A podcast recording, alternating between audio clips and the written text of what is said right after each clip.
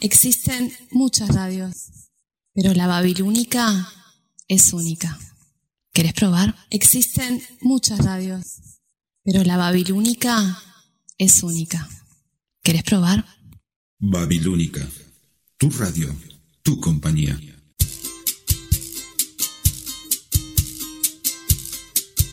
A partir de este momento, Laura Peirano y Verónica Suárez abriremos dos ventanas al mundo.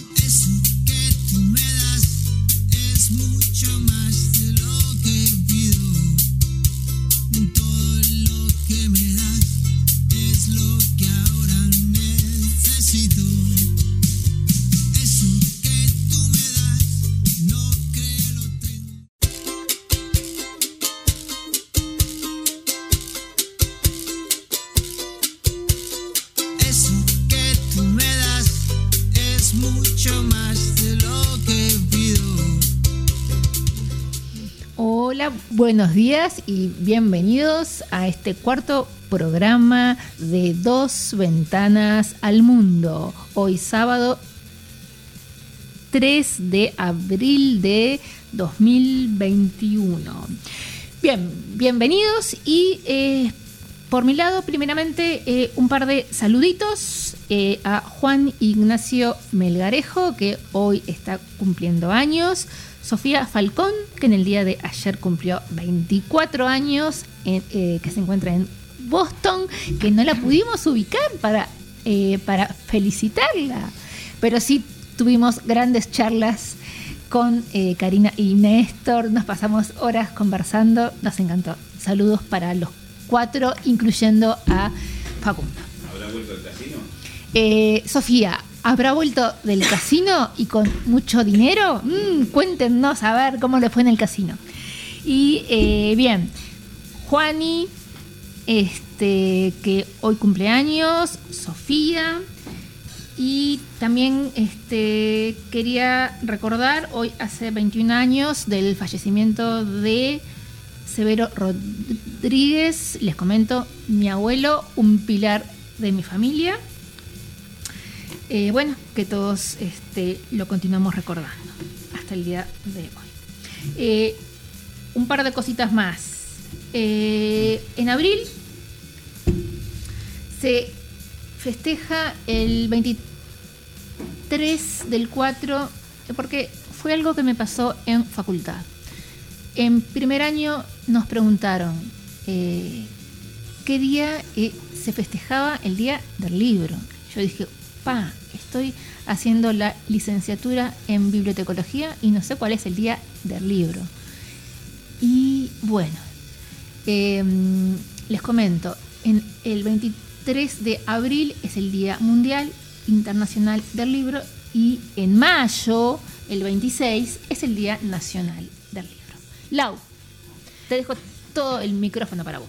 Buen día, Vero, ¿cómo estás? ¿Andas Bien. bien? Ay, yo contentísima de encontrarte otro sábado más contigo, el cuarto, el cuarto programa. El cuarto programa y agradecemos a nuestro super editor. ¿Editor? Sí. Ah, sí, al Melga, la verdad que estamos este, súper agradecidos con él, sobre todo por su siempre amabilidad y sus buenas palabras hacia nosotros. Así que, que al operador le mando, Al operador, le mando un, un gran abrazo. Sé que me está escuchando, por eso lo digo. Bueno, gracias, Melga. No, me, me manda besos para todos. Saludos eh, a, como a Verónica, que está siempre conmigo haciéndome el aguante. Amiga, O yo a vos te lo hago, no sé, Vero. Veremos. Bien. Y a nuestra queridísima audiencia de Babilónica Radio Online. Y también, Vero, se están sumando muchísimos más. qué bueno, mejor, Sí, es la idea. Estamos sumando. Les mando también un abrazo grandísima. ¿En dónde? Ah, en dos ventanas al mundo. Exacto. Exactamente. ¿Cuáles son nuestras este, líneas de Comunicación. de comunicación? 0900 819 901 correo dos ventanas al mundo arroba gmail.com Perdón, Laura, Simplemente que el celular no es 0900, Laura. Ay, Es- no. Ponete los lentes. Lo que pasa es que ayer me hicieron una brujería, alguien de la radio, entonces llamé a 0900, Vero. No. Fue por eso, Vero. A un tal, ya ni me acuerdo cómo se llama, si Santiago, Sebastián, no se me hizo un lío con O los si se nombres. llama Jorge, O o si si se llama llama Jorge, no sé. No sé. Me hicieron un lío porque la radio, viste que está que arde y viste y. Bueno, entendemos, entendemos. Nosotros nos entendemos. Reiteramos, entonces el celular es eh, con el cual se pueden comunicar con nosotros es al 092 819 901. Bien. Y por el correo dos ventanas al mundo arroba gmail.com. Sos copiona, Vero. Ay. Ah, si no podés más con. No, Ah. quer- Querés ir igual a mí, ¿no? Obvio. Yo quiero ser- ir igual a vos cuando vos seas Yo quiero ser la number one como vos. como Ah, siempre. bueno, bien. Eh, le dedico este programa a la tía Carmelita, que el 25 de marzo cumplió, eh, cumplió 83 años. Mira qué bueno. Y me olvidé, Vero, ¿sabes qué me olvidé? Tengo tantas cosas a la cabeza que me olvidé. Tantos que me molestan de, de acá de Radio Babilónica, que mandan en producción mensajes, me olvidé. En fin, bueno, Carmelita, te quiero mucho, un beso grande. También le manda un beso inmenso a Sandra Rodas, mi prima, que mañana está cumpliendo años. Un abrazo, te quiero mucho. Y bueno, y a, a las divas de, de Copsa, que gracias a ellas voy en, voy en Auto Toledo. Les mando un abrazo grande. ¿A quién va a ser, Vero? Que me miras así. Silvana. Silvana.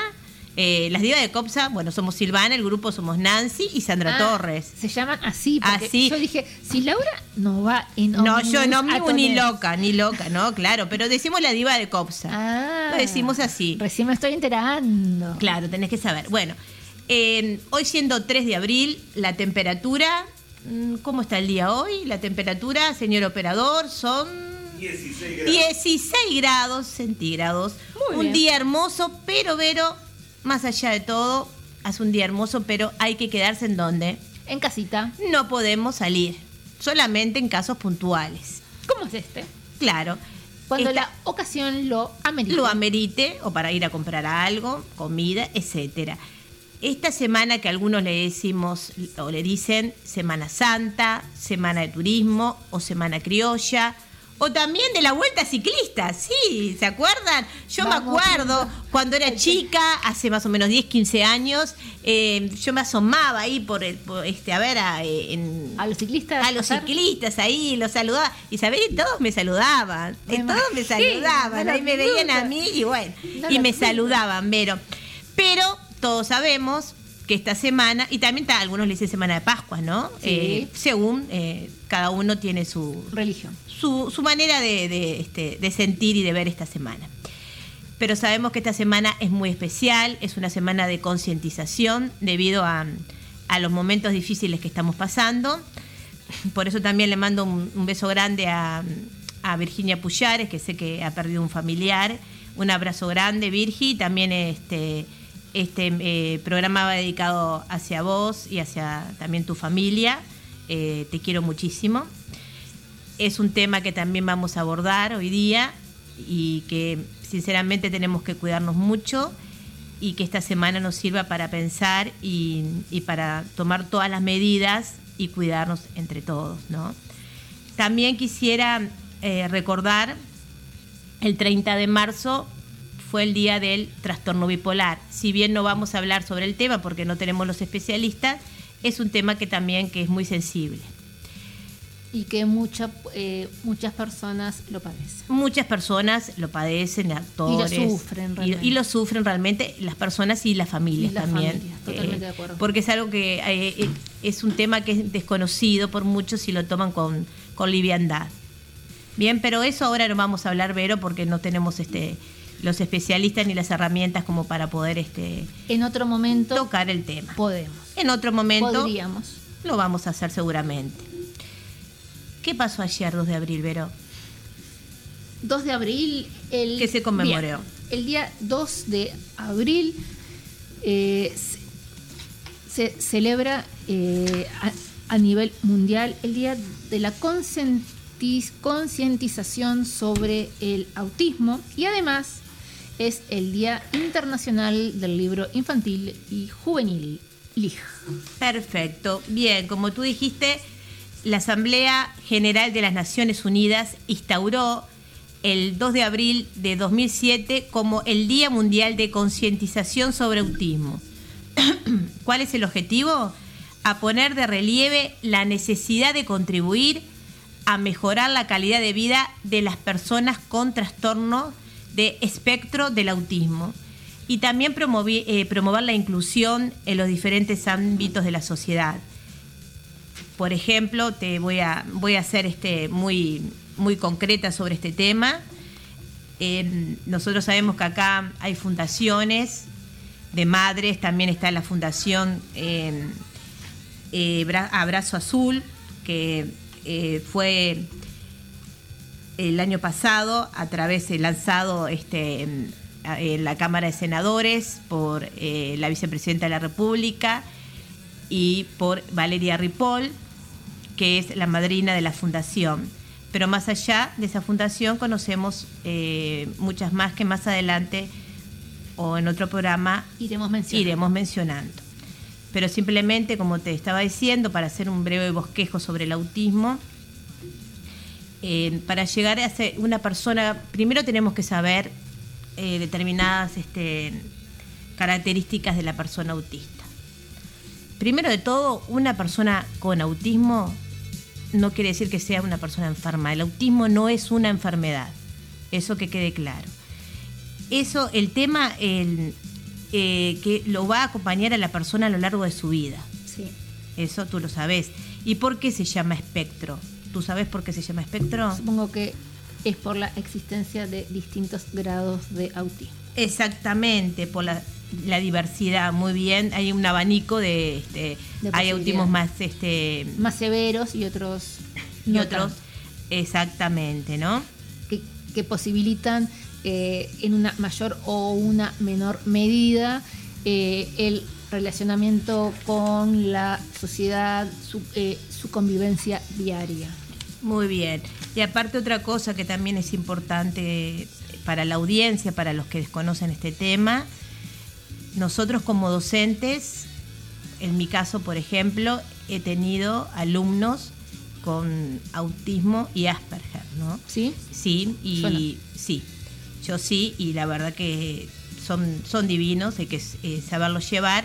El tema que nosotros como no tenemos las herramientas. La formación. Ahí necesaria. están las herramientas y la formación como para este eh, saber eh, tratarlos, ¿no? En mi caso, por- yo voy a hacer un, un curso sobre, sobre TEA porque me interesa mucho todo la- lo que significa inclusión y más la inclusión de estas personas, ¿no? Que, que son personas exactamente como nosotros.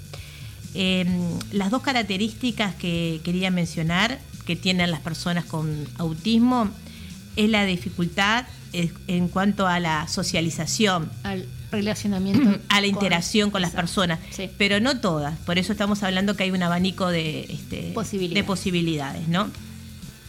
Otras personas tienen problemas a, eh, a nivel del lenguaje, ¿tá? al lenguaje oral, eh, y que tienen dificultades al hablar, conductas repetitivas también, pero también eh, a mí me tocó de los dos, ¿no? De alumnos que han tenido conductas repetitivas, eh, problemas al hablar, pero también tuve un alumno que en este momento capaz que si Micaela eh, Olveira, la escrita que siempre escucha el programa Mía Escripta de Solimarú, no se acuerda del nombre, que era un alumno de quinto artístico, tenía un lenguaje eh, oral muy fluido, ¿no? Sí. Pero sobre determinado tema. Ellos saben un tema De su interés. de su interés y se destacan en ese tema y bueno, y ahí, ahí estamos hablando la, eh, la diferencia con los otros espectros. Eh, por eso hoy día es un desafío, ¿no? Un desafío y para, para nosotros y para, para la sociedad Incluirlo. incluirlos, eh, no solamente en el ámbito este, educativo, que por suerte ya hay una inclusión y, y podemos este, eh, nosotros, eh, como en este caso como docentes, eh, eh, tratar de, no, socializarlo, mejor dicho, con, con toda la comunidad educativa y con nuestros alumnos. Y también no solamente incluirlos en, en lo que se refiere a la educación, sino también incluirlos en el ámbito laboral. Totalmente. Eso se trata, por, por eso los- todos los gobiernos y a nivel no solamente nacional, sino internacional, están este, concientizando ¿no? a las personas, a, los, a las empresas, para incluir a las personas con TEA a los diferentes ámbitos laborales.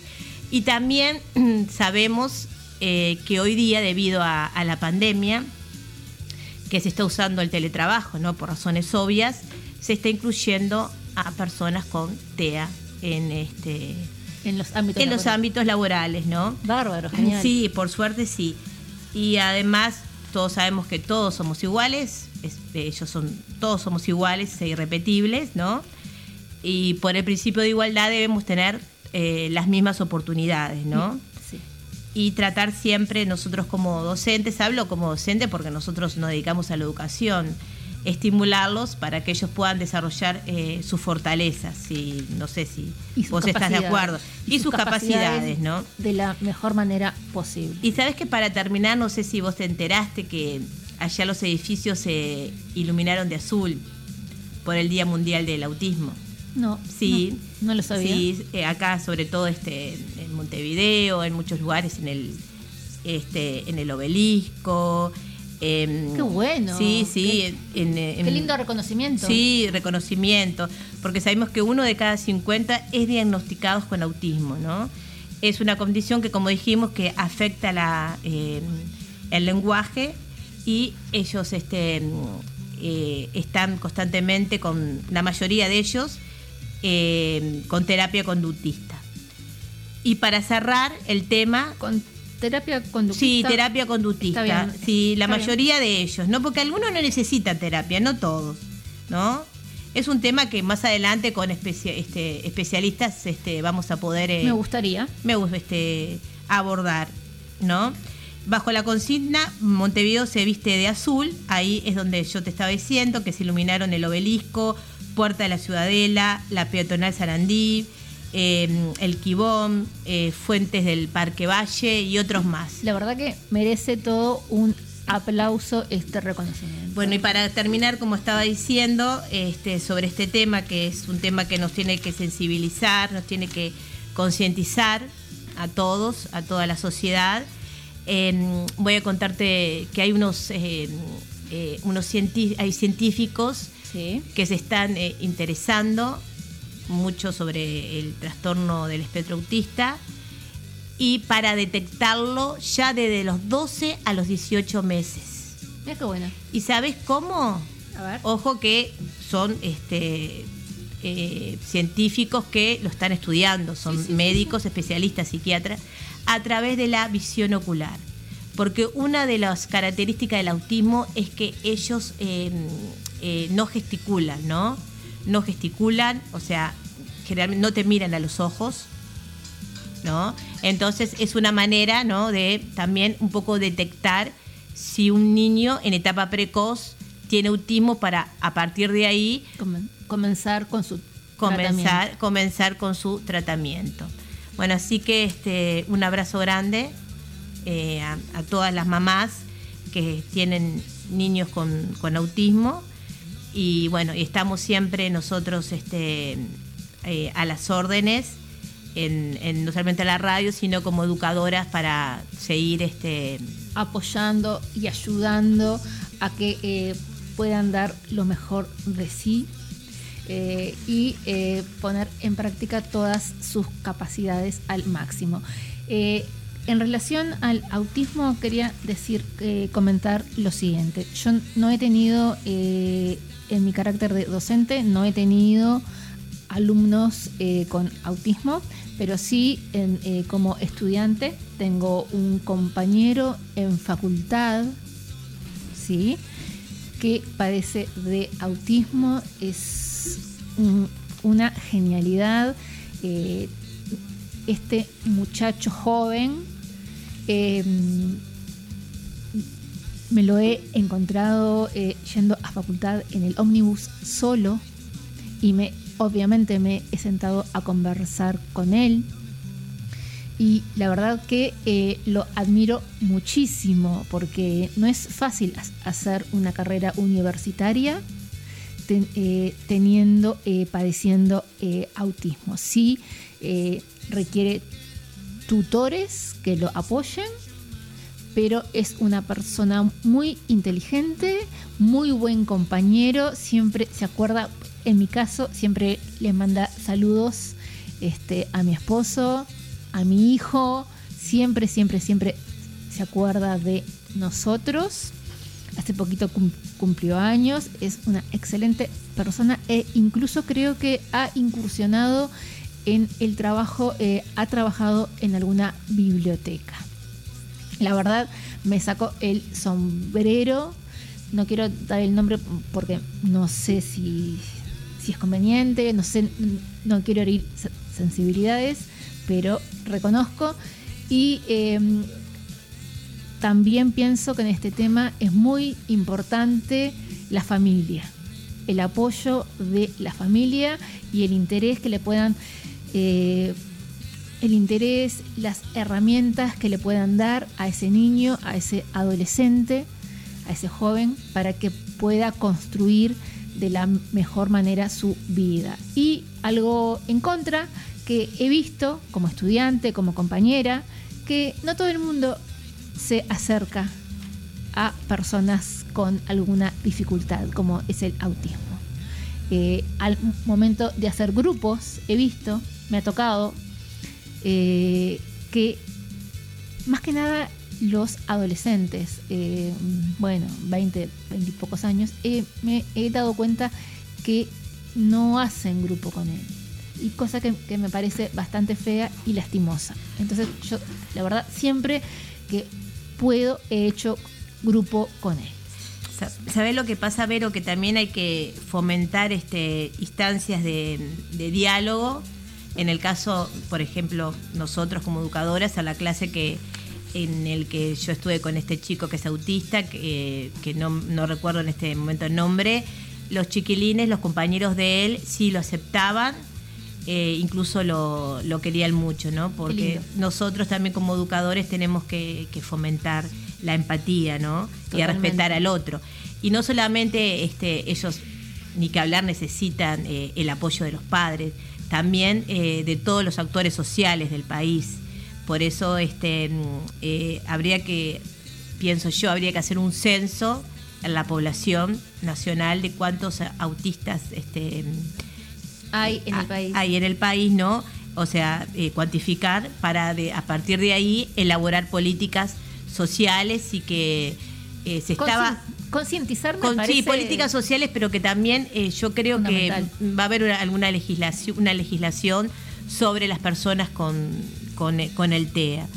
Eso este, estoy segura que sí, ya que el año pasado, el 20 de agosto, cuando estaba contando, se reunió la, en la Cámara de Senadores la vicepresidenta con varios este, eh, actores eh, sociales, Legisladores. sí, legisladores y actores sociales de la comunidad hablaron este, sobre este, el desafío de, de que haya una legislación para las personas con, con trastorno autista y también eh, incluirlas, como acabamos de decir recién, en el ámbito laboral.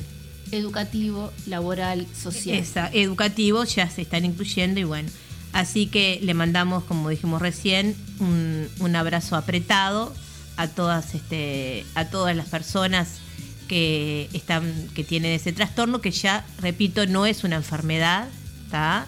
Eso que quede claro, no es como cuando vos tenés una gripe, te tomas una pastillita, no, eso no es una enfermedad, lo va a acompañar durante toda la vida de las personas y bueno, y este y con la la concientización, la empatía y, y solidaridad de todos nosotros, eh, podemos ayudarlos. Totalmente de acuerdo. Lo otro, eh, y ahora sí cambiando de tema, me gustaría eh, mandarle mis mejores deseos a la familia de Andrea Otana, que está pasando por un momento difícil. Eh, tiene, hay dos familiares que se encuentran con COVID. Este, uno de ellos en estado grave, entonces este, van, va desde aquí mis saludos y mis deseos de mejoría, de pronta mejoría. Y también eh, me gustó ayer ver fotos de Sofía con Mauricio, eh, con los padres de Sofía y con sus hijos. Me encantó, me encantó ver a Mauricio bien, me alegro. Sé que eh, estos últimos tiempos no han sido fáciles para ninguno de ellos, pero bueno, veo que eh, sé que la están peleando y luchando. Felicitaciones, eh, vamos arriba. Y como siempre, Sofía, eh, te quiero pila y también, como dijo Laura, a, a las órdenes como siempre. Bueno, pero ¿te parece si mandamos algún alguno de los audios? Dale. Sí, a ver, vamos a... Y saludos. Sí, saludos. Eh, nuestros medios de comunicación son el 092 819 901 correo dos ventanas al mundo arroba gmail.com ¿Pones un audio? Sí, vamos dale. a pasar algún audio.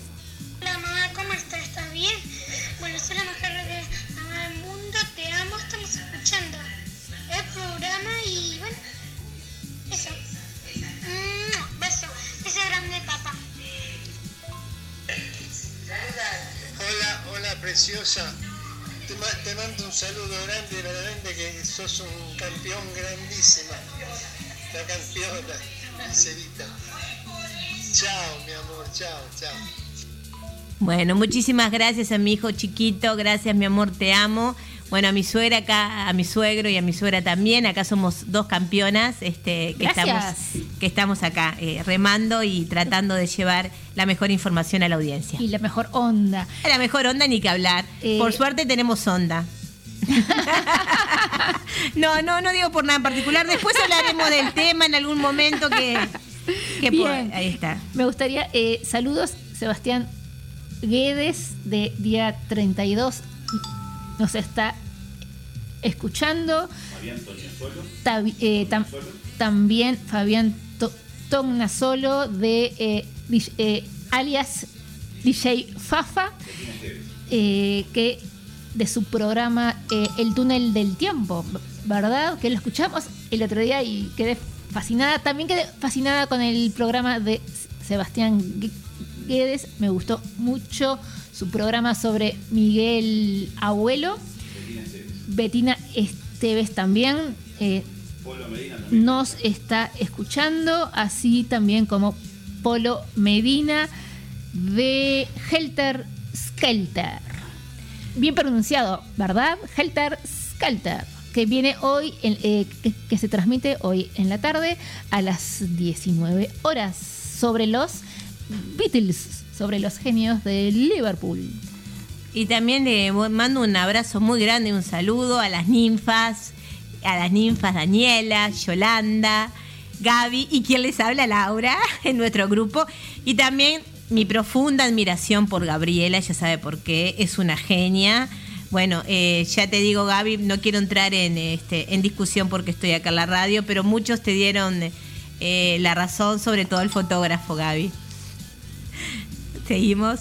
Eh, a continuación, lo que vamos a escuchar es la entrevista a Tatiana Piazzoli, que nos va a, eh, que nos va a hacer referencia o que va a hacer referencia sobre la pandemia. ¿sí? en, los, en las personas de, de tercera edad, en los adultos de tercera edad, que a mí en este caso no me toca ver, no sé si a vos te toca. Eh, sí, claro, por supuesto.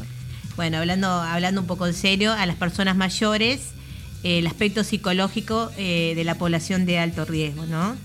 Porque ya nosotros sabemos que de comenzam- desde que comenzamos a conocer los alcances de esta pandemia, la tercera eh, edad fue no solamente identificada como la población de mayor riesgo, sino también eh, la población que está sufriendo más este, el aislamiento social.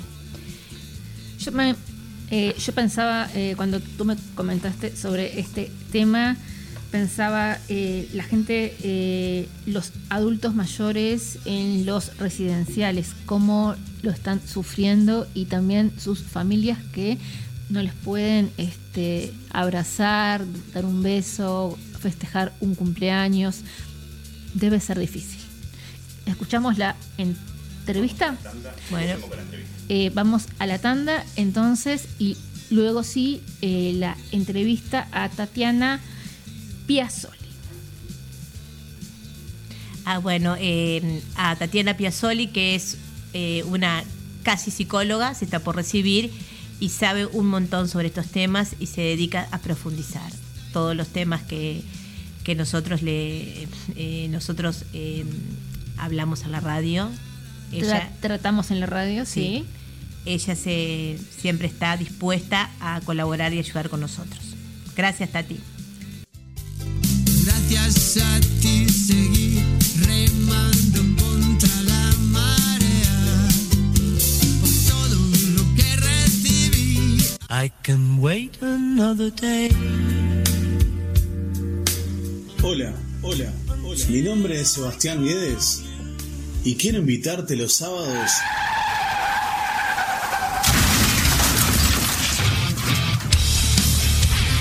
a día 32, acá en la Babilónica Radio. Día 32, los sábados a las 22 horas. Si no nos vemos, roqueamos. Los sábados, 22 horas, Montevideo, Buenos Aires. 21 horas, Nueva York. 3 de la mañana, Madrid. Trasnochamos, trasnochamos. Hay gente que lo intenta muchas veces. Para nosotros, este es el último intento. Jorge Melgarejo y Luis Miseli te esperan todos los sábados de 20 a 22 horas para compartir lo que tengan a mano. Aquí, en Babilónica Radio. Una radio para escuchar y compartir. ¿Cómo se escuchó? ¿Bien? El último intento, todos los sábados, 20 horas Montevideo, Buenos Aires, 1 de la madrugada Madrid, 19 horas New York City, por www.lababilónica.com. Deshaciendo Radio es más que un programa. Son voces que de distintos rincones te invitan a estar en contacto con el mundo. Un nuevo modo de entender los medios de comunicación. Soy Santiago Mampel. Deshaciendo Radio. A las 20 horas de Montevideo y Buenos Aires, la 1 de la madrugada en Madrid y a las 19 horas en Asunción y Nueva York por lababilónica.com. Hola, soy Gerardo Brañas y te quiero invitar este sábado y todos los sábados a las 19 horas a Helter Skelter, donde recorreremos la maravillosa historia de los cuatro genios de Liverpool. Acá, en la Babilónica Radio. Si no nos vemos, nos escuchamos.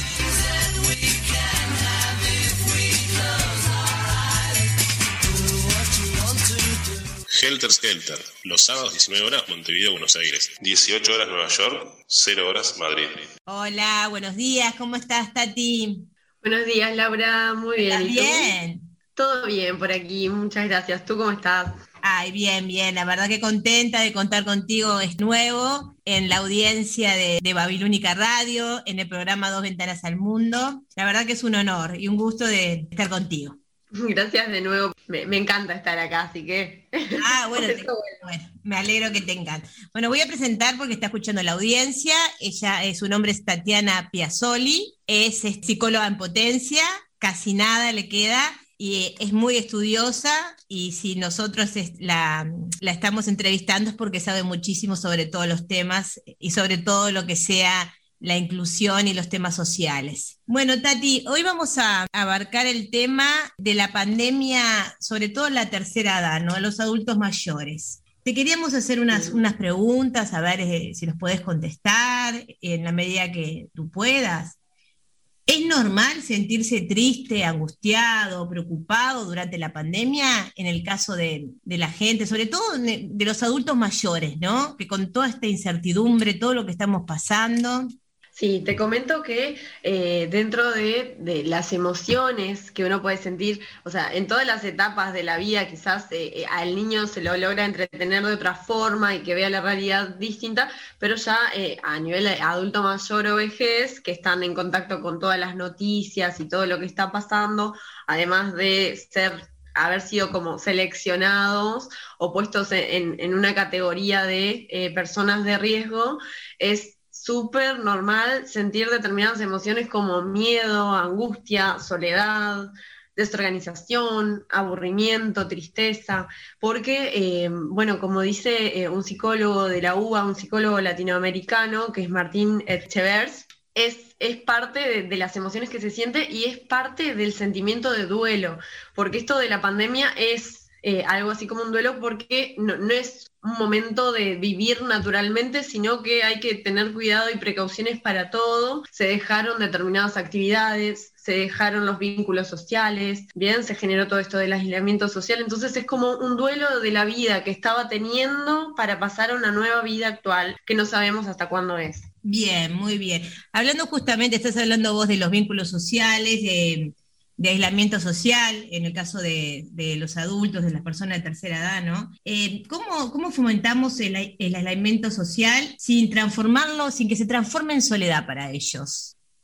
Bien, en principio comprender esto de que ese aislamiento corporal, sobre todo aislamiento físico, y no social. O sea, los vínculos tienen que seguir, eh, la relación tiene que seguir. Entendemos que de forma física no se puede, pero eh, sí a través de las herramientas que tengamos, ya sea eh, videollamadas, llamadas por celular, llamadas por teléfono, eh, en caso de que no haya otra opción, no sé, está la opción eh, de antes también, ¿no? Que se utilizaba mucho, dejar una, una carta en el buzón, una carta abajo de la puerta, en caso de que hayan nietos, no sé, dibujos por debajo de la puerta, cosas que a ellos los motiven y quizás encuentren en eso una forma de relacionarse que por ahí no se daba siempre, pero bueno, por lo menos no pierden los lazos y, y el vínculo social que es necesario para salir de alguna de estas situaciones que hablábamos de tristeza, soledad. Bien, pero buscar la forma de vincularnos y que sea aislamiento físico y no social. Ahí está, o sea que el aislamiento físico tiene que regir, tiene que haber, no hay más no hay otra solución. Es que por es ahora. parte de lo que son las recomendaciones, pero bueno, si nosotros consideramos, o sea, si la persona quiere que la vayamos a visitar y nosotros estamos de acuerdo en tener todos los cuidados para ir a visitarla, yo creo que no es algo negable una visita porque lamentablemente nos, nos, llena un poco esto de hablar y comunicarnos, pero a veces el ver al otro, el, el estar mirada a mirada, llena un poco más a nivel psicológico y social. Y bueno, si, si la otra persona quiere, no podemos decirle no, no te voy a ir a visitar, porque me parece que, que tiene poder de decisión. No es como eh, creo que llega un momento en la vejez que comenzamos a tratarlos como niños. Si no son niños, son adultos, pueden tomar decisiones. Si ellos deciden que está bien ir a visitarlos, podría estar bien, pero depende de cada persona. Claro, justamente hablando de ellos, a veces que los adultos se convierten, como vos decís, en, en niños, ¿no? Te quería también hacer una pregunta. En el caso de, de los adultos mayores que tienen eh, trastornos cognitivos, por ejemplo, voy a nombrar uno, el Alzheimer, ¿es, ¿es más difícil para ellos adaptarse a la pandemia o es algo natural por su situación mental, ¿no? Por decirlo de alguna manera. En realidad depende siempre del acompañamiento esto de, la pandemia depende mucho de, del entorno social, porque ya, ya de por sí, o sea, teniendo alguna, algún desgaste cognitivo o alguna eh, patología, ya eh, el atravesar eso requiere de determinado acompañamiento de un entorno, ya sea familia, amigos o vecinos, ¿no? Y, todo esto conlleva un poco más de apoyo porque sabemos que ya de por sí esta persona estaba pasando por una situación complicada y ahora la situación se complica un poco más porque quizás eh, sí se tenía este tipo de padecimiento, pero bueno, se podía salir, se podía ver gente, ¿sí? Eh, sobre todo lo que es el, el, Alzheimer y bueno, los síntomas en realidad que ellos tienen de la enfermedad no los limita del todo a vivir una vida normal. Según las etapas también, ¿no? Exacto, se, depende mucho de la etapa, pero como toda, otro, como toda otra persona va a precisar mayor acompañamiento porque es una, una situación mucho más difícil más allá de toda patología. Pero siempre es importante el acompañamiento. Perfecto, perfecto. Tati, eh, también te quería hacer una pregunta, una duda que a mí, que yo tengo, ¿no? ¿Es lo mismo, es sinónimo fragilidad física que fragilidad psicológica para un adulto mayor? ¿O puede estar bien físicamente y mal psicológicamente? ¿O los dos son sinónimos? En realidad eh, no, no serían sinónimos, sino, o sea, muchas veces van de la mano porque depende de eh, lo que es la fragilidad en cómo la tomamos y cómo la toman nuestros seres de alrededor, porque siempre el, el entorno afecta y ayuda a la vez y a veces eh, depende de cómo se lo cuide. En este caso hay muchas personas que ya antes de, de la pandemia, ¿verdad?, tenían fragilidad física y se los trataba quizás como niños, o sea, volvemos a esto de tratarlos como niños cuando no son niños, esto es parte de, de un concepto que habla Butler del viejismo, de ver la vejez como algo de soledad, de enfermedad, padecimiento, que la vejez no es eso, sino uno de los capítulos de nuestra vida que tenemos que seguir viviendo, más allá de, de, algunas restricciones médicas que a veces podemos tener, ¿no?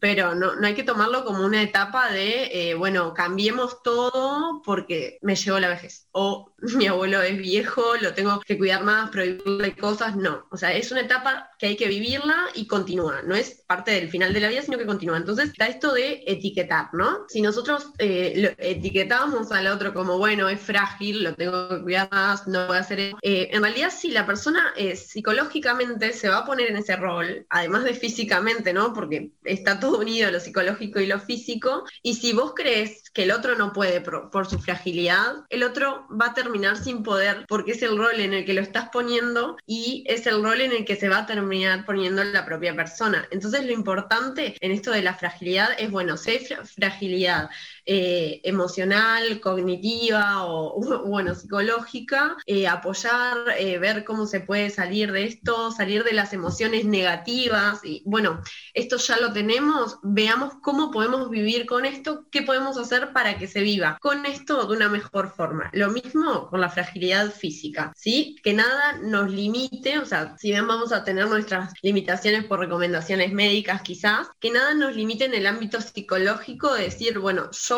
puedo vivir con esto, yo puedo eh, llevar una vida con esto, ¿sí? Porque a veces la limitación psicológica lleva a la física y la física a la psicológica, por eso es que a veces algunas patologías que avanzan a medida que pasa el tiempo avanzan más rápido cuando hay poca contención o etiquetamiento en esta patología. Entonces es muy importante tomar al otro como eso, una persona que decide, que, que está llevando una vida y que puede realizar cosas, no realizar cosas en lugar de ellos porque ellos pueden y si los tratamos como que no podemos es como que lo estamos devaluando y estamos acelerando ese proceso que ya se está dando naturalmente, ¿no? No, y aparte un poco también dejando de lado no solamente a, la, a, la, a los adultos que tienen algún padecimiento cognitivo, ¿no? En este, en este tránsito que estamos pasando con la pandemia, también pienso que los, los adultos mayores y los que no son tan mayores, la depresión que lleva también el aislamiento social puede ir de la mano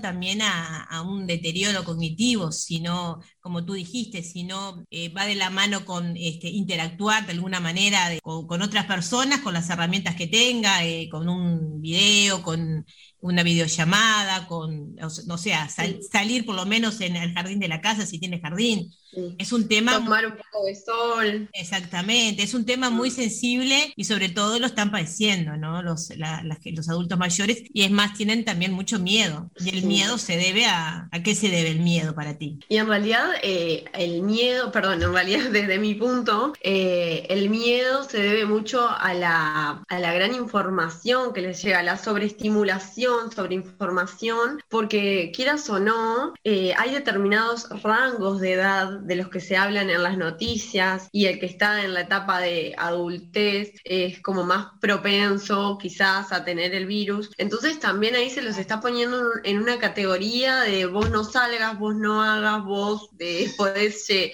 llegar a, a, padecer algo terrible o, o a llegar a la muerte. Entonces, claro, se los está tratando o sea, es un momento muy complejo a ese punto de que ya no libertades y, o sea, la sociedad les está determinando que ellos tienen un riesgo. Entonces, ¿cómo eh, tener un pensamiento positivo si ya las noticias te están llevando a un pensamiento negativo que es, bueno, salís, te enfermas o puedes llegar a la muerte porque eh, a partir de esta edad tenés más posibilidades? Eso asusta y bueno, y es una de las cosas que hay que intentar evitar, el exceso de información, porque afectan todas las edades y sobre todo cuando sos una persona que estás en esa categoría de, de riesgo, porque ya es algo que está determinado socialmente y, y es difícil salirse de eso. Entonces hay que tener cuidado con la información. Bueno, yo estaba pensando ahora justamente que salieron eh, las vacunas, están llegando las vacunas, muchas este, per- personas de tercera edad ya se están vacunando, después se van a dar la otra dosis y bueno, y ahí vamos a tener la esperanza de que todo termine y se puedan de volver a encontrar entre todos, ¿no? Eh, Nietos, los hijos, este, la socialización entre, entre ellos, ¿no? Sea, sea más fluido. Bueno, eh, Tatiana, la verdad que como siempre, eh, un gusto de tenerte, te mandamos un abrazo con Verónica y seguimos en contacto. Bueno, un gusto estar con ustedes y bueno, esperemos que sea un gran programa el de hoy. Me está encantando lo que están haciendo con él y bueno, siempre mucha información para la comunidad. Bueno, muchas gracias, hacemos lo posible y bueno, y siempre tratando de ayudar a todos los actores sociales de la, vale la redundancia, de la sociedad. Por gracias, supuesto. un abrazo. Abrazo.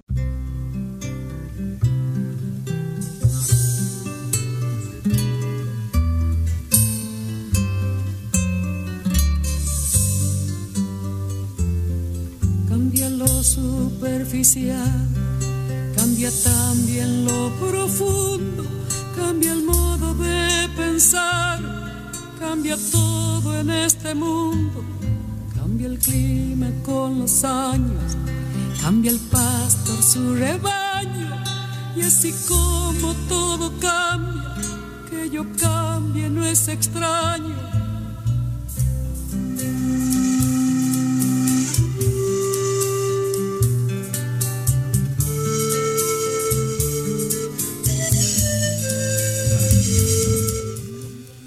Bueno, continúa, continuamos aquí en Babilónica Radio Online. Nuestros medios de comunicación son 092 819 901, correo electrónico, dos ventanas al mundo, arroba gmail.com. Eh, saludos, vamos a. sa- quiero saludar especialmente al escritor, profesor Pablo Romero que está escuchando.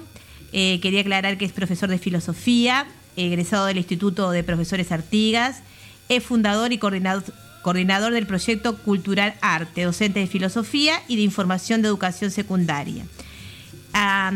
Le quería también aconsejar a todos los docentes y en general a todos los que están escuchando leer el libro sobre el sentido de educar de Pablo, que la verdad que enriquece nuestro saber como, como docentes. Más saludos, Vero. Y que próximamente también tendr- tendremos una entrevista con él.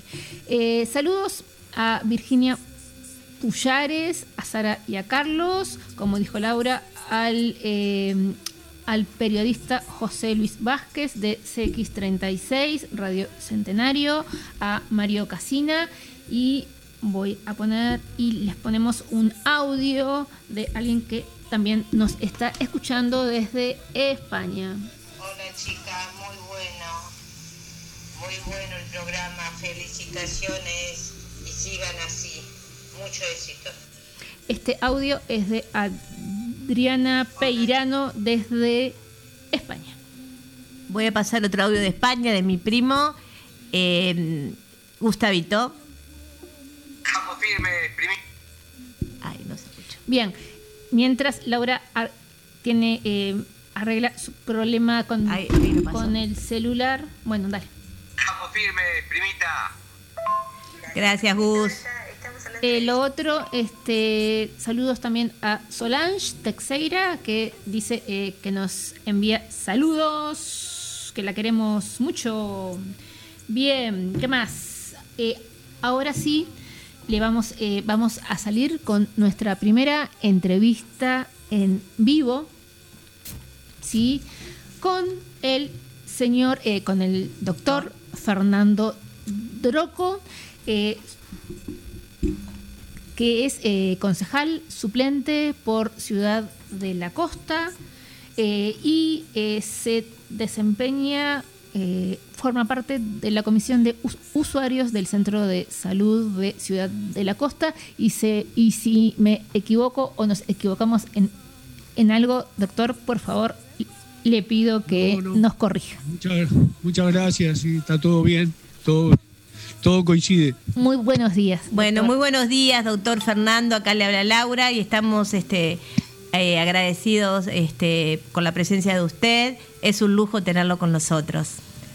La Bueno, que sí. agradecidos nosotros de poder comunicarnos con la audiencia. Muchas gracias. Eh, antes de comenzar con el tema principal este, po- por, el cual lo convocamos, estuve viendo que usted ha escrito algunos artículos eh, científicos, ¿verdad? ¿Puede ser?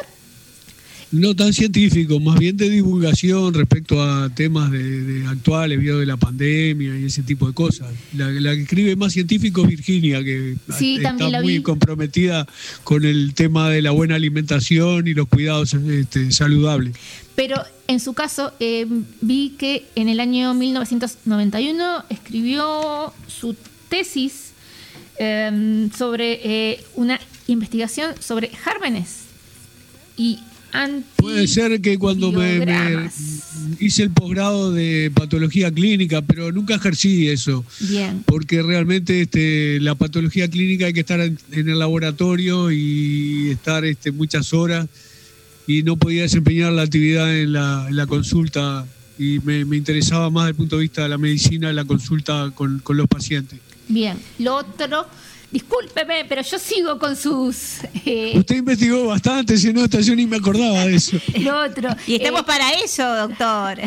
eh, claro, y aparte eh, también usted eh, participó de un libro, eh, Condiciones... Ah, los yuyos en el Banco Seguro. Exacto, los yuyos, pero El almanaque del Banco Seguro sobre los yuyos. en el año tiene razón. 2006 eh, Con salió... el doctor Emanueli. Exacto, con el doctor, yo lo tengo acá, eh, Gustavo Gustavo Emanueli, que es neurólogo. Emanueli, exacto. Y además, eh, también eh, intervino en una investigación sobre la salud y las condiciones de, de trabajo del personal del Banco de Seguros del Ah, el personal del. Banco Seguro, sí, porque estaba médico certificador del personal del Banco Seguro en Sí. esa época. Supuse que, que usted eh, trabajó en el Banco de Seguros. Bien, ahora sí, eh, vamos... Vamos a seguir con lo que Con- también este, a nosotros nos, nos importa, sobre todo. Nos interesa. Nos interesa, ¿no? Porque es un lujo, como le dije, tenerlo a usted. Sabemos que usted está muy comprometido eh, en la comunidad. Su, eh, su rol ahora también es como suplente concejal. Eh, y queremos eh, que usted nos cuente eh, cómo se está manejando hoy día el tema de, de De la- las ollas populares. y su vinculación con la pandemia, cómo ha afectado la pandemia y cuáles son los sectores eh, Más vulnerados. Eh, que están precisando esta ayuda, ¿no? Mire, eso vino un poco de forma indirecta, porque nosotros estábamos en la comisión de usuarios y ahí a través de, de las personas vinculadas nos íbamos enterando de que acá en este barrio hay una persona que, que tiene carencia, acá hay que arrimar colchones, eh, acá hay una señora que tiene dos niños y le prendió fuego la casa, y todas esas cosas no iban convergiendo y bueno, tuvimos que remangarnos y entrar en el, en el tema no tan directamente vinculado a la salud de los usuarios, sino a todo lo que rodea a la salud, que no es solamente estar sin fiebre, Claro. o sea, todo lo demás. Bien. Tener la vivienda, tener una, digamos, una mínima este, situación de, de- de- de- de- de poder parar la olla todos los días. Entonces ahí se empezó a generar este, primero eh, un una, una olla que había en Las Cabañitas, que es un asentamiento ¿En dónde? que una de las personas de, de la comisión, Verónica, este, empezó a implementar junto a los vecinos. Es un, un asentamiento que está atrás del barrio Terranova, más o menos a la altura de Médanos, acera norte de Yanatacio. Bien. Funcionó durante creo que ocho o nueve meses, dos días por semana.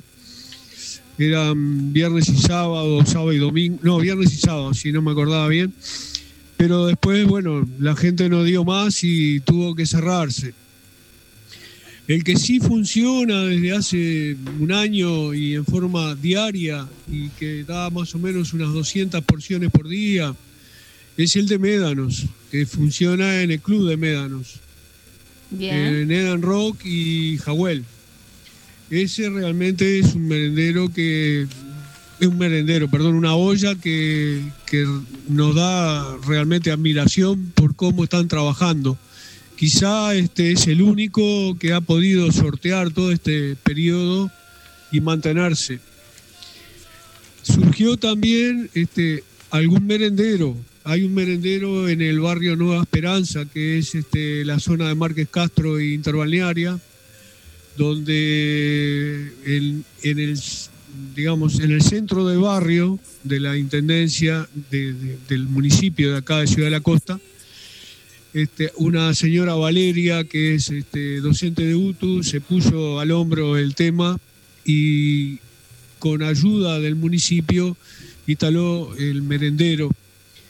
Ahora, viendo la necesidad, sobre todo con la, la falta de, de apertura de las, de las aulas en las escuelas, se ve que los niños que a veces se alimentaban en las escuelas están carentes. Sí. Entonces ella Cierto. implementó una olla para los fines de semana y esa olla como el municipio ya no tiene recursos porque los recursos son limitados, ¿no? Como todos saben. Este, esa sí la estamos ayudando con donaciones de, distinta gente, de, cristianos que tienen gru- grupos de base, de gente acá del comité del, del frente, de gente que también este, ha juntado este, comestibles con donaciones de vecinos, bueno, y ahí estamos aportando para hacerle el mantenimiento a ese, a ese emprendimiento nuevo que es la olla de Nueva Esperanza. Eh, algo que le, que, que le queríamos preguntar. Cuéntenos a dónde se pueden eh, hacer, las, eh, hacer llegar las donaciones y qué tipo de cosas, eh, ya sea alimentos u otros elementos, están precisando. Bueno, en general este se puede hacer llegar al municipio de acá, Ciudad de la Costa, a la alcaldesa Sonia, a su secretario Eugenio. Este, en el momento que se pueda, este, se, se trae acá al municipio y se recibe. El municipio luego lo distribuye.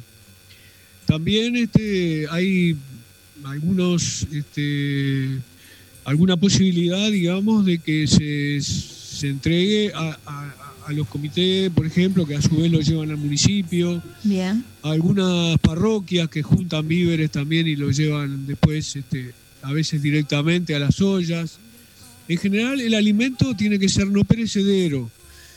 En el último momento, antes de entregar este, lo- los comestibles, se, se- se agrega, por ejemplo, carne o algún este, embutido, alguna cosa de esa, pero que se, se compra, digamos, con algún dinero que, que también donan, Claro, porque eso, claro, no se puede almacenar.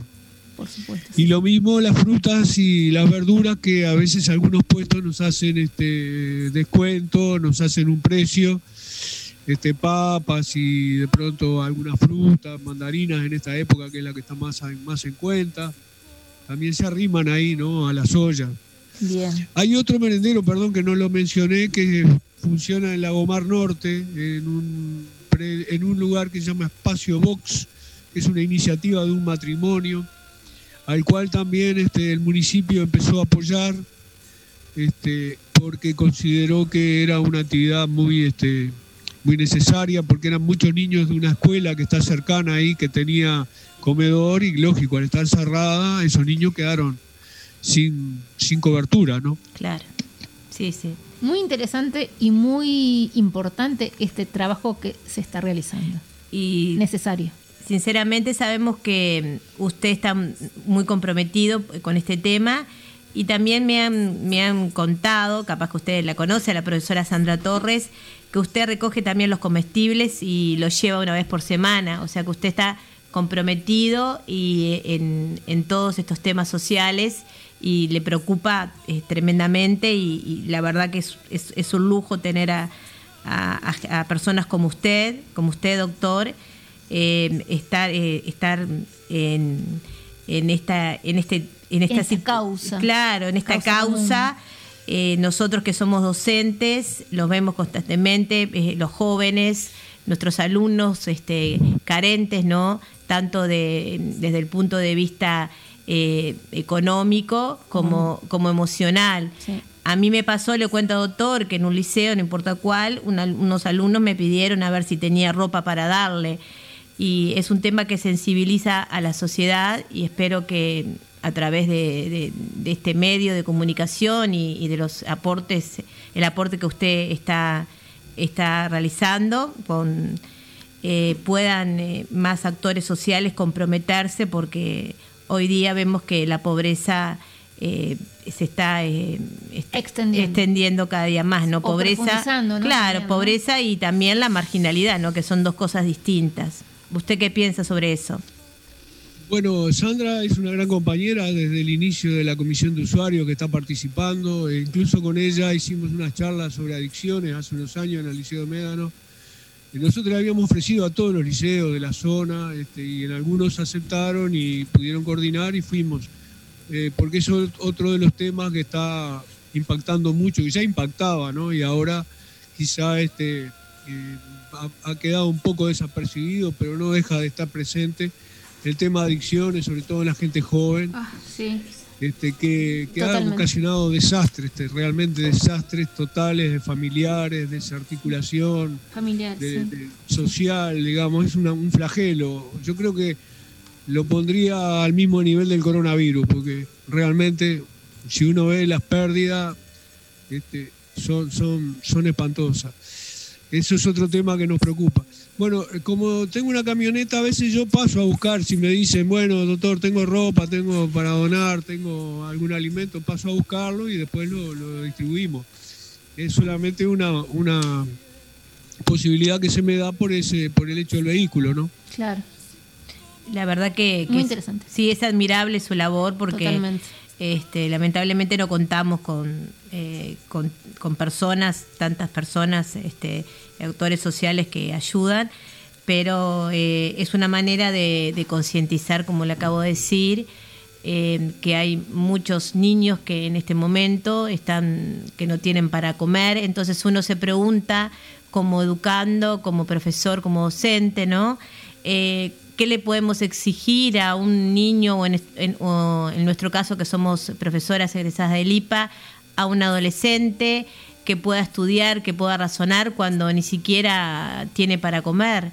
Eh, es un tema que es muy sensible y a, nosotros eh, nos, interesa y, sobre todo poder ayudar a través de este medio y a través de, sus palabras que está ayudando a muchas personas. Por eso eh, para nosotros es un lujo tenerlo acá en, en Babilónica Radio.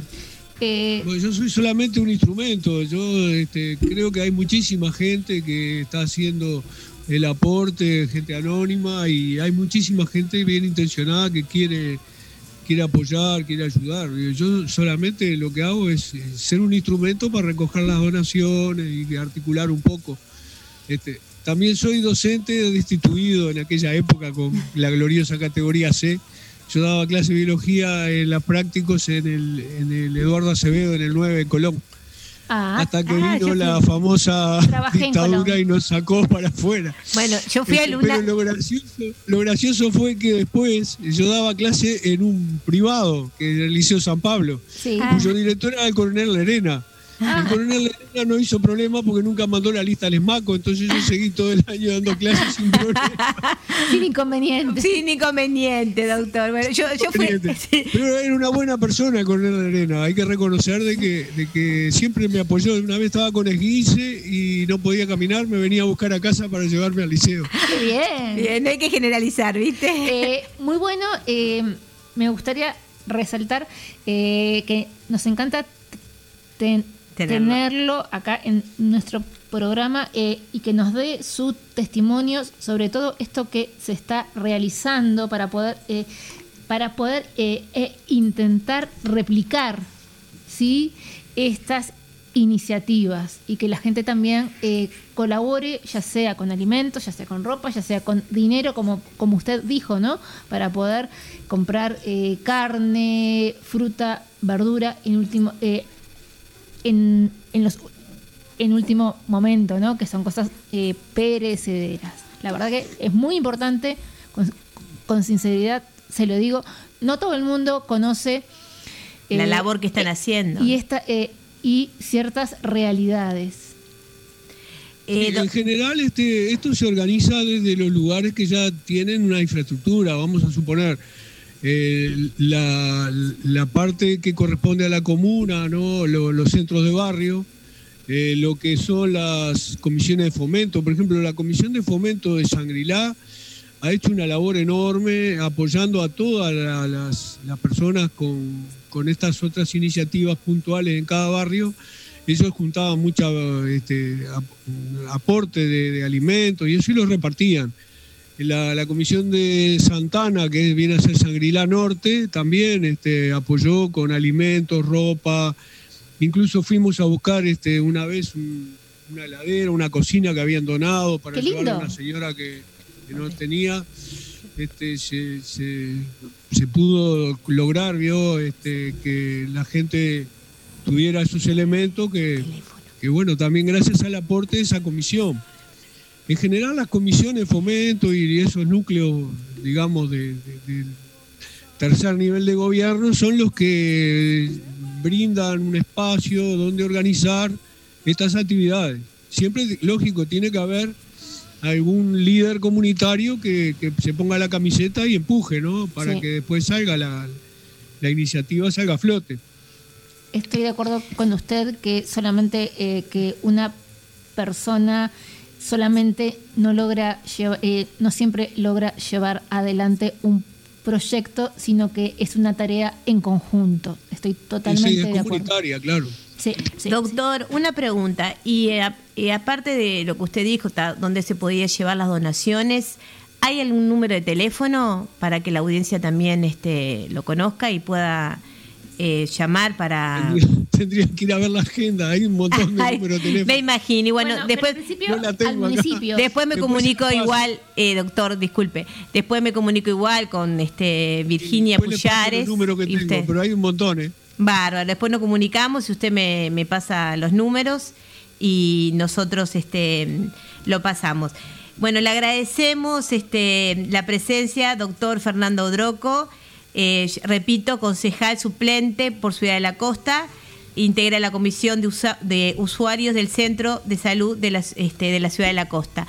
Un gusto tenerlo con nosotros, la verdad que es un lujo y gracias este, por su tiempo y esperemos que las cosas se vayan este, solucionando, que es lo que nos Bueno, interesa a todos bueno. por el bien. Ah, eh, Gracias a ustedes y que la gente se cuide porque la cosa no está muy fácil.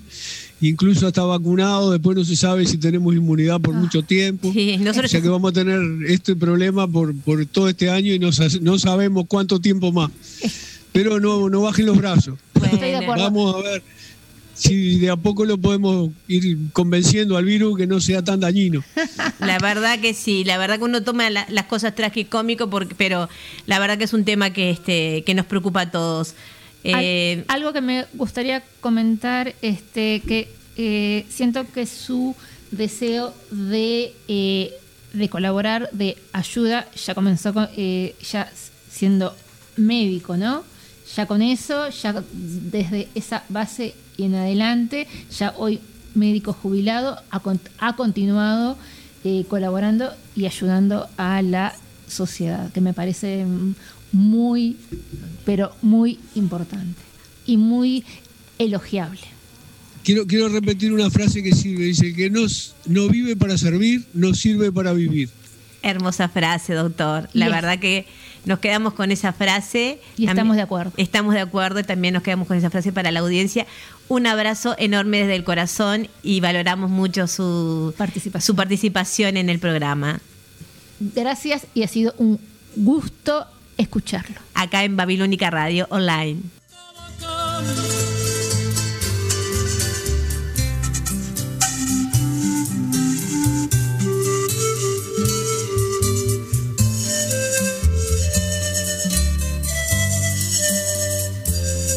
Cambia el sol en su carrera cuando la noche subsiste, cambia la planta y se viste de verde la primavera. Cambia el pelaje la fiera, cambia el cabello. el-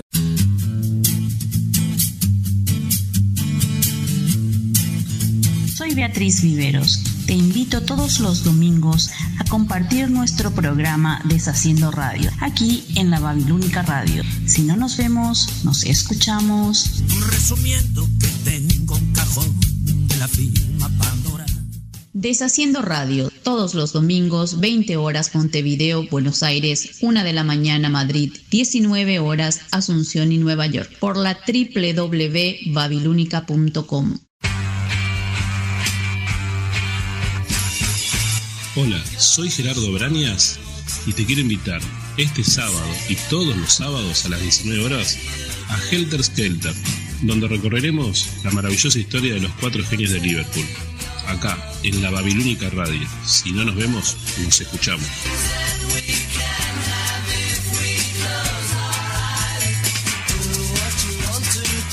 Helter Skelter, los sábados 19 horas Montevideo, Buenos Aires, 18 horas Nueva York, 0 horas Madrid.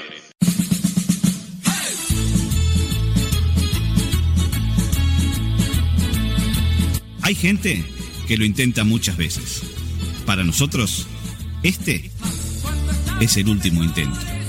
Luis Miseli y Jorge Melgarejo te esperan todos los sábados de 20 a 22 horas para compartir lo que tengan a mano. Aquí, en Babilónica Radio.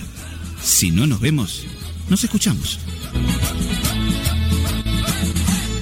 El último intento, todos los sábados a las 20 horas de Montevideo y Buenos Aires, a las 19 horas de New York y a la 1 de la madrugada de Madrid, por www.lababilúnica.com. I can wait another day. Hola, hola, hola. Mi nombre es Sebastián Guedes y quiero invitarte los sábados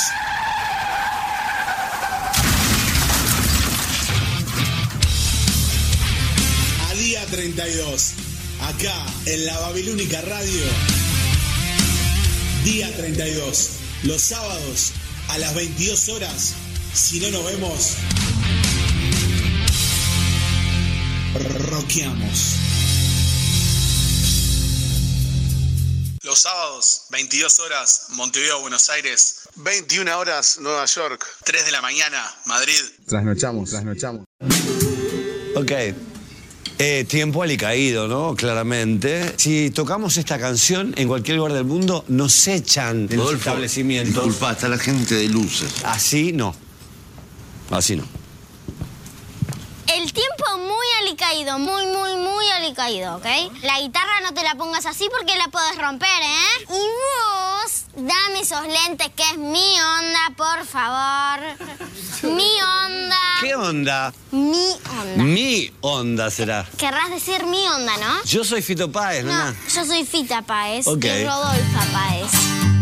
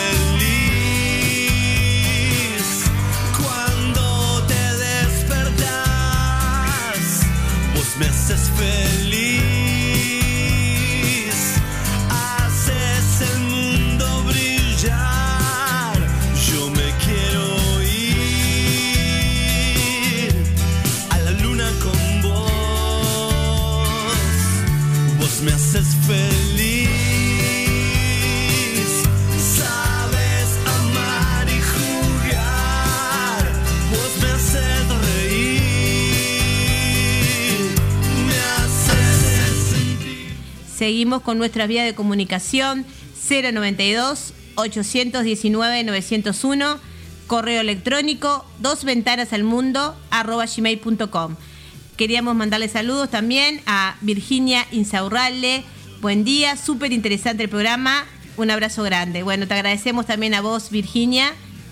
Sí, seguimos, Vero. Eh, el tema que estábamos escuchando es Margarita eh, por Fito Páez, con su hija, eh, dedicado a su hija, que lo pidió María Noel en el día de ayer.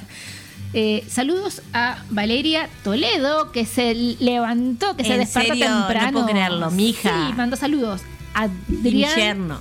Adrián también nos mandó saludos. Sandra Torres, eh, Mario Casina y eh, vamos a escuchar un par de audios.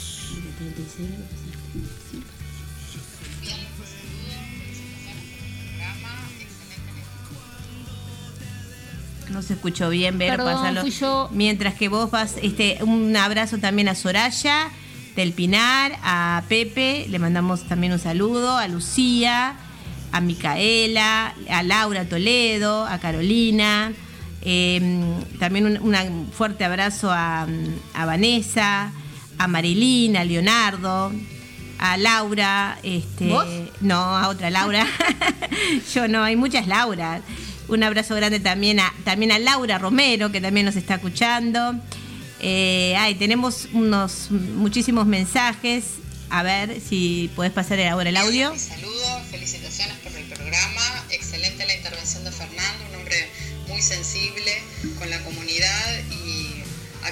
de, las, de la igualdad para todos y para todas. Este, y ojalá haya mucha más gente que siga su ejemplo.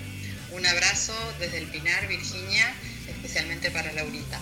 Lo sigo todos los sábados.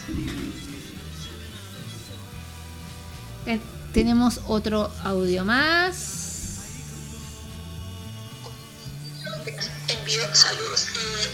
Perdón, soy yo. Un abrazo grande también para Adriana de España, Germán, Lorena, Mauro, Carlitos y a mis sobrinitos queridos nietos. Y les deseo que mucha más gente se una para colaborar. Es eh, necesario para que todos salgamos adelante. Bien, ahora, ¿con qué seguimos? ¿Con qué seguimos, Vero? Adivina. Ay, adivina, adivinador. Lo que todos quieren, eh, todos quieren escuchar a quién. ¿A quién? Al chef Piero. Piero Pietro. Como te guste más. A ver eh, con qué receta nos va a sorprender en el día de hoy. Pero ¿sabes con quién está el chef Piero? Y con mucha gente, rodeado. No, está con su primo Pedro. Totalmente. Gracias por la aclaración que es así. Claro. Lo escuchamos.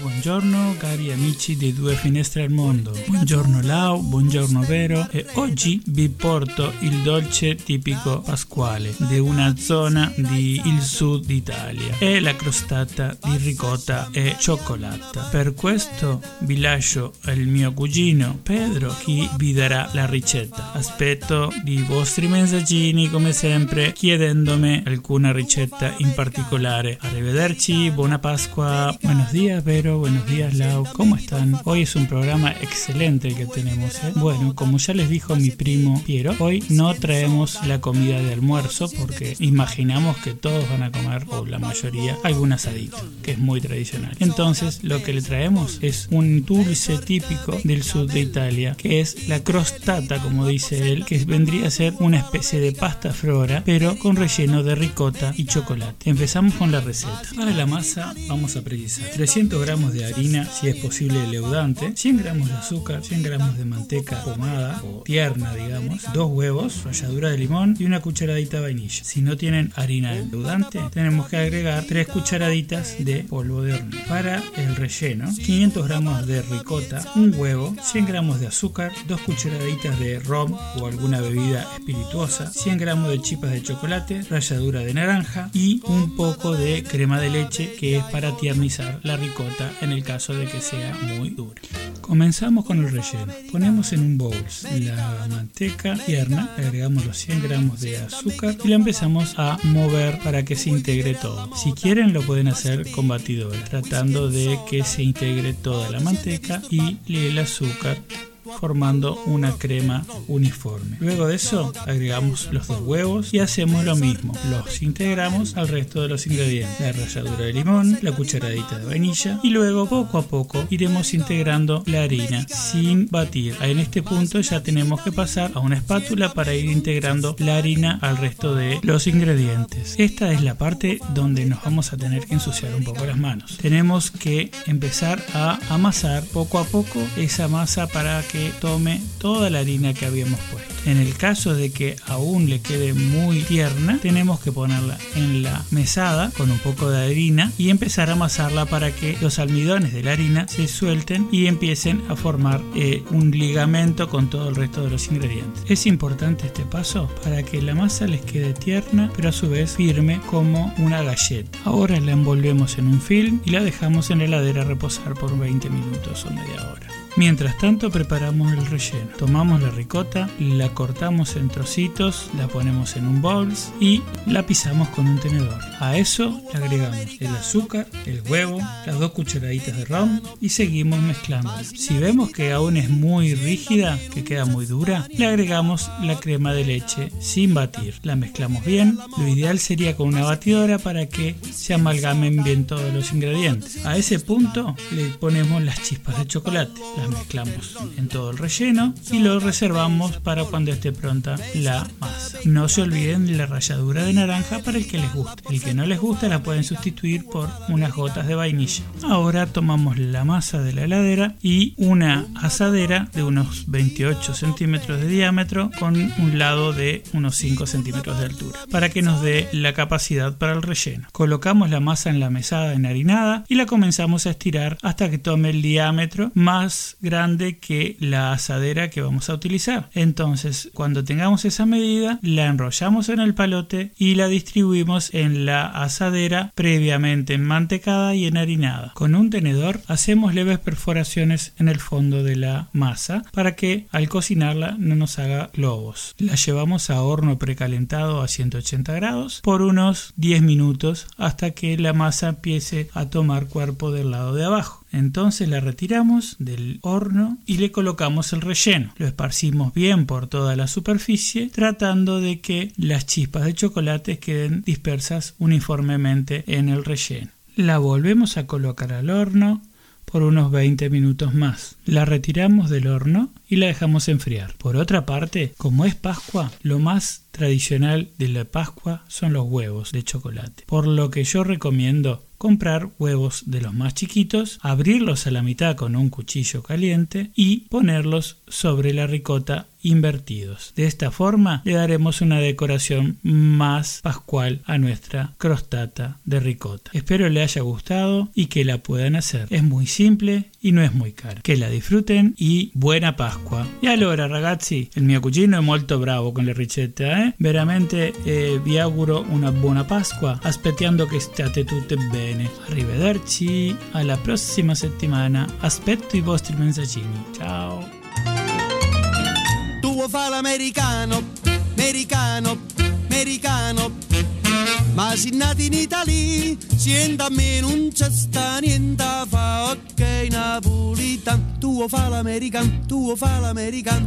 Wish che so del rock and roll, wish che so del rock and roll, wish che so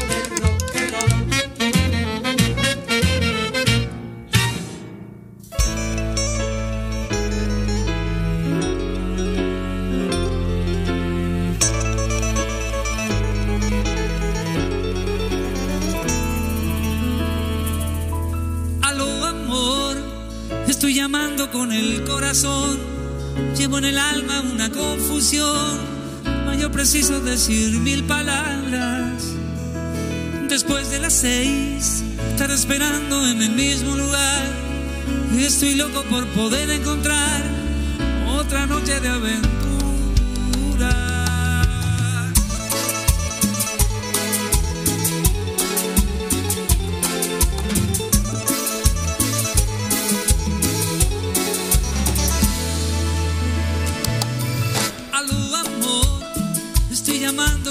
Corazón, llevo en el alma una confusión, mas yo preciso decir mil palabras. Después de las seis, estar esperando en el mismo lugar. Estoy loco por poder encontrar otra noche de aventura. Fui yo quien empezó esto como un juego y terminó apasionado.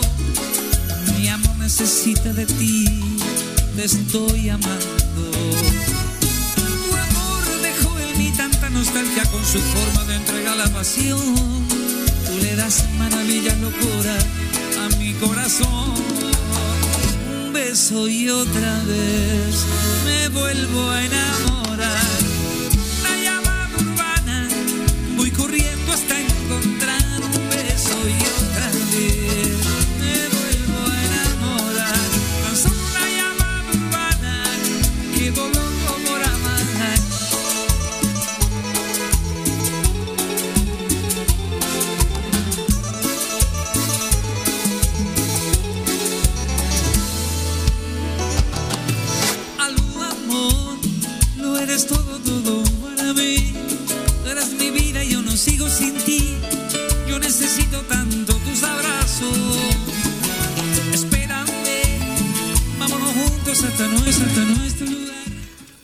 Hola, querida audiencia de Babilónica Radio Online. Estábamos escuchando eh, la canción de Chacho Ramos llamada Urbana. Eh, saludos eh, de Sandra Roda de Paso de la Arena. Muchas gracias Sandra por escucharnos. Tú, Vero, ¿qué saludos tenés? A Gerardo Brañas, que al parecer va a hacer esta receta, esta rica receta que nos acaba de pasar el chef Piero, junto con su primo Pedro. Eh, también a Tatiana Piazzoli, que se comunicó con nosotros, enviándonos felicitaciones. Sandra Torres, también a Silvia García y familia, Sara y Carlos, que también ya los mencionamos. Ay, ¿sabes que después tengo que esté presente, Carlos, que tengo un chiste para Carlos? Ah, para eh, Carlos y Sara. Es para Ca- sobre todo para Carlos. Después le tengo un chistito. Muy bien. Eh, por acá yo me voy despidiendo. Pero para un poquito. Todavía no, no. Vamos a decirle a la producción que no estén de vivos, a Melga, a todos, y que nos deje cinco minutos más. Bien, a mí, eh, por mi lado, me gustaría eh, agradecer nuevamente tanto a Tatiana como al doctor Fernando Droco por sus eh, respectivas participaciones y recordarles que hoy a las 19 horas eh, Polo Medina, Gerardo Brañas y Mario Casina eh, van a ser eh, o van a estar realizando el programa Helter Skelter a las 19 horas. A, las 20, Luis Miseli y Jorge Melgarejo en el último intento. Y día 32, a las 22 horas, junto a Sebastián Guedes. Y bueno, y yo por acá ya voy quedando, ya me voy quedando. Saludos y agradecimiento a toda la audiencia que hemos tenido. Y recuerden que el programa se repite el día de mañana, si no recuerdo mal, a las 11 horas, si mal no estoy. Perdón, desde las 10 y media, porque a continuación este, a las 12 sale otro programa. Bueno, también quería mandar saludos a Nadia Benítez Peirano, de toda la familia del Cerro, a Néstor Peirano, a todos. Les mando un beso grande. Sé que están escuchando la Babilónica Radio online. Y nos quedamos también con las palabras que nos dijo el doctor, eh, que la verdad que, que son algo que nos tiene que llegar a nosotros, la empatía, la solidaridad. eh, y estar unidos en este momento de pandemia en el cual estamos todos eh, en el mismo en el barco. mismo barco, ¿no? Que tenemos que remarla para, para bajar el nivel rojo que está todo el país y bueno, y, y vacunarnos, concientizar a las personas que se vacunen. Yo ya me di las vacunas, las dos, vos, Vero. También, ambas dosis. Estamos acá vivito y coleando. Sí, pero hay que seguirse cuidando porque Siempre. al parecer eh, el efecto de la segunda dosis o de la inmunidad es a partir de los 15 días. Ay, bueno, antes de terminar quería hacer, ¿me dejas? No sé si el operador me deja y la producción hacer algún- algunos chistes. ¿Puedo? Dale. Para amenizar y terminar eh, el programa de hoy. Exacta-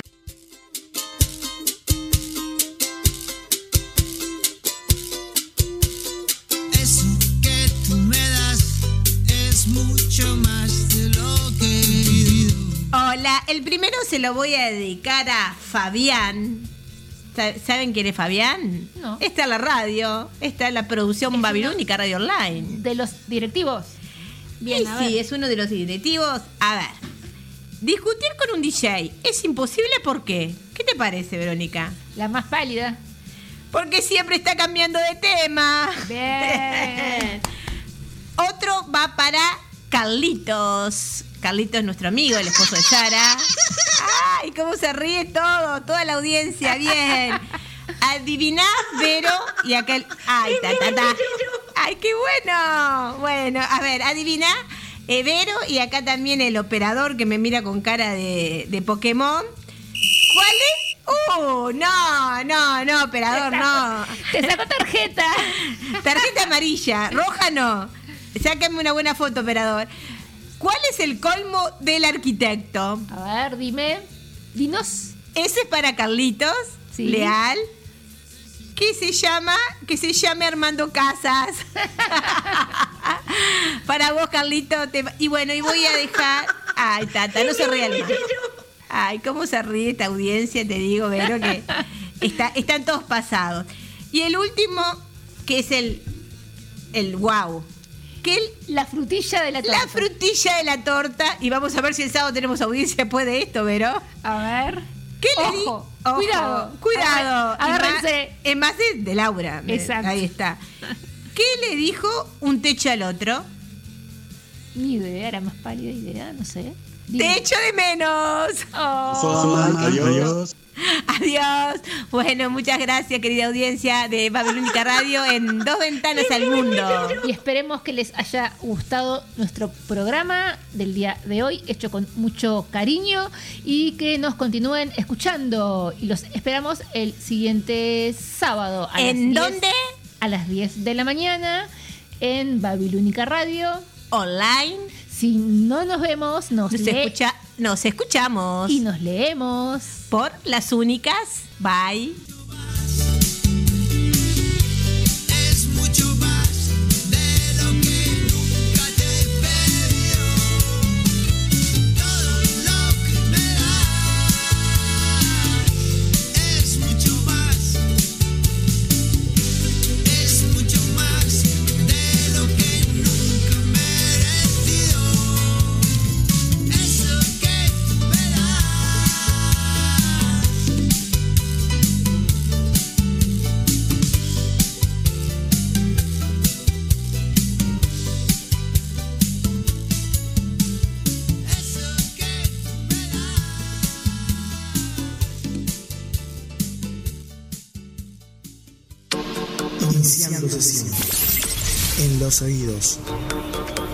En tu vida. El sonido conectado a tus oídos. www.lababilúnica.com Sonido urbano. Radios hay muchas, pero Babilónica, solo una. Próbala. Existen varias radios, pero la babilónica es única. Proba. Babilónica, tu radio, tu compañía.